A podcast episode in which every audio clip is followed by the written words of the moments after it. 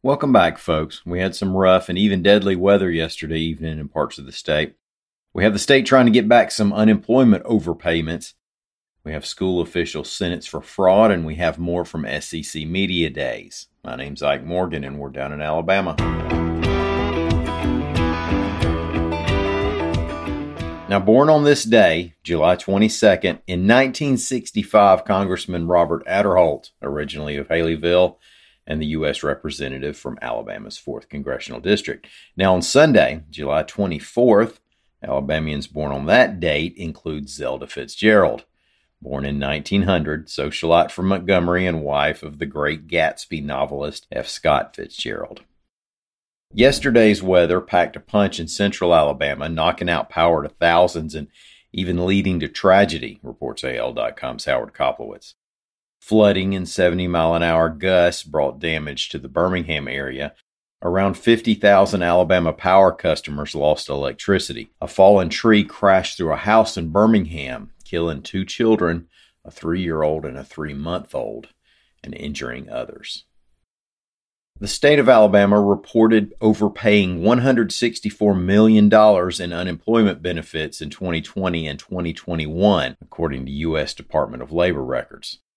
AL.com's Sarah White's Check reports that the state is trying to get money back from people it overpaid, and that affects thousands of Alabamians, with some people being billed for as much as fifteen and twenty thousand dollars.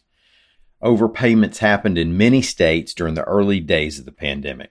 Reportedly, it was often a case of small mistakes adding up, what with claims skyrocketing and agencies short staffed. Jenna Gary, a senior attorney at the National Employment Law Project, quote, it led to a lot of confusion and mistakes that now are leading to these really harmful overpayment waivers, which are asking people to pay back hundreds, thousands of dollars based on stuff that was not their mistake and really was due to agency error and confusion. Now, there's a lot to unpack regarding some of the problems and alleged problems around unemployment over the last couple of years. Check out the Down in Alabama post at al.com slash news. There's a link in there to Sarah's story. Three former school employees, including former superintendent of Athens City Schools Trey Holladay, received their sentences on Thursday for their part in a multi-million dollar fraud scheme, reports AL.com's Trisha Powell Crain. Now, the scheme involved having private school students enroll as full time virtual public school students in order to receive state education funding. Holladay received the maximum five years in federal prison for his crimes and was ordered to pay $2.9 million in restitution. Retired teacher Greg Corkren received 22 months in prison and $1.3 million restitution, and former Marengo Academy football coach Webb Tutt got 24 months 259,000 in restitution, and a $15,000 fine. Now, all three pleaded guilty last year. Now, on Tuesday, former Limestone County Superintendent Tom Sisk was sentenced to 18 months in prison and ordered to pay 13,000 in restitution and 15 in fines. Athens School Administrator Rick Carter Jr. was found guilty of conspiracy, four counts of wire fraud, and two counts of aggravated identity theft back in March. He'll be sentenced in August.